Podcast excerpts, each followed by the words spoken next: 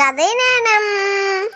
பேராசை பெருநஷ்டம் ஒரு பிச்சைக்காரன் உணவுக்காக வீடு வீடா அலைஞ்சின்னு இருந்தானா அவன் ரொம்பவும் கிழிஞ்ச துணியோட சிக்கு பிடிச்ச தலையோட இருந்தானா?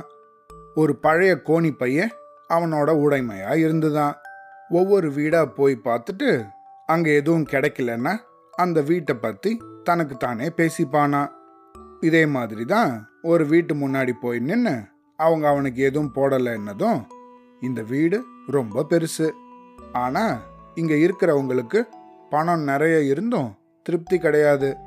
அவங்க எப்போதும் அதிகமாகவே எதிர்பார்க்குறாங்க. கடைசியில் அவங்க பேராசையால் எல்லாத்தையும் இழப்பாங்க அப்படின்னு சொல்லிண்டானா அவனுக்குள்ளேயே. இன்னொரு வீட்டுக்கு போனானா. அங்கேயும் உணவு கிடைக்கலையா இந்த வீட்டில் இருக்கிறவன் பெரிய கோடீஸ்வரன்.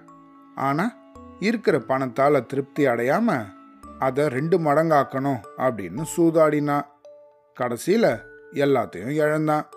எனக்கும் கொஞ்சோண்டு பணம் இருந்தால் போதும். நல்லா திருப்தி அடைவேன்.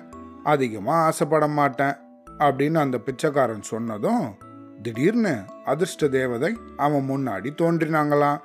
நான் உனக்கு உதவி பண்ண போகிறேன் நீ உன்னோட கோணி பைய பிடி. நான் அதுக்குள்ள தங்க நாணயங்களை போட போகிறேன் உனக்கு எவ்வளோ வேணுமோ வாங்கிக்கோ அப்படின்னு சொன்னாங்களாம் அந்த பிச்சைக்காரனும் அதிர்ஷ்ட தேவதைய பார்த்தானா. அதோட கரங்களில் தங்க நாணயங்கள் நிறைய இருந்துதான் உடனே அவன் கோணிப்பைய விரிச்சானா. அப்போ அதிர்ஷ்ட தேவதை சொல்லிச்சான் கோணிப்பைக்குள்ள விழற தங்க நாணயங்கள் தங்கமா இருக்கும். ஆனா அந்த தங்க நாணயங்கள் எப்போ நிலத்துல படுதோ அப்போ அது உடனே தூசி ஆயிடும். இது உனக்கு என்னோட எச்சரிக்கை அப்படின்னு சொன்னாங்களாம். அந்த பிச்சைக்காரன் ரொம்ப மகிழ்ச்சியோட இருந்தானா? சரி சரி அதை நான் பார்த்துக்கிறேன் நீங்க போடுங்க அப்படின்னு சொன்னானா அதிர்ஷ்ட தேவதை அவனை திருப்பியும் எச்சரிச்சாங்களாம். அதுக்கப்புறமா அந்த பிச்சைக்காரனோட கோணி பைக்குள்ள தங்க நாணயங்கள் கொட்ட ஆரம்பிச்சுதான். கொஞ்ச நேரம் அந்த நாணயங்கள்லாம் பைக்குள்ள விழுந்துட்டே இருந்துதான். கோணிப்பை நிரம்பினதும் அந்த தேவதை தங்க நாணயங்கள் கொட்டுறதை நிறுத்திட்டாங்களாம். உன்னோட பையில இருக்கிற நாணயங்கள் உன்னை அரசனை விட பணக்காரனாக்கும். இது போதும் தானே? அப்படின்னு கேட்டாங்களாம். போதாது போதாது. எனக்கு இன்னும் கொஞ்சம் வேணும் அப்படின்னு சொன்னானா அந்த பிச்சைக்காரன். அதிர்ஷ்ட தேவதை மேலும் கொஞ்சம் தங்க நாணயங்களை கொடுத்துட்டு உன்னோட கோணிப்பை இதுக்கு மேல தாங்காது. நல்லா யோசிச்சுக்கோ அப்படின்னு சொன்னாங்களாம். அந்த பிச்சைக்காரன் சொன்னானா அதெல்லாம் கிடையாது. இன்னும் கொஞ்சம் தாங்கும். நீங்க போடுங்க அப்படின்னு சொன்னானா.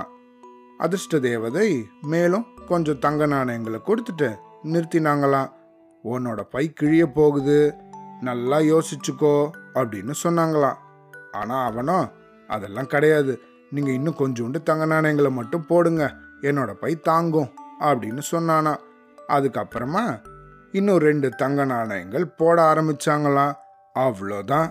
அடுத்த நொடி அந்த கோணி பை கிழிஞ்சுதான். அதுல இருந்த தங்க நாணயங்கள் எல்லாம் தோப்புன்னு அப்படியே தரையில விழுந்துதான். அவ்வளோதான். அந்த தங்க நாணயங்கள்லாம் தரையில விழுந்த உடனே எல்லாம் தூசியாய் அங்கிருந்து மறைஞ்சே போச்சான் அந்த அதிர்ஷ்ட தேவதையும் அங்கிருந்து மறைஞ்சிட்டாங்களாம். இங்க என்ன நடந்தது? நம்ம ஏன் இவ்வளோ பேராசைப்பட்டோம்? அப்படின்ட்டு தன்னோட தலையில கையை வச்சுட்டு அந்த பிச்சைக்காரன் தகைச்சு போய் நின்னானா இந்த கதையிலேருந்து நம்ம என்ன தெரிஞ்சுக்கணும்? எப்பவும் அளவுக்கு மீறி ஆசைப்படக்கூடாது.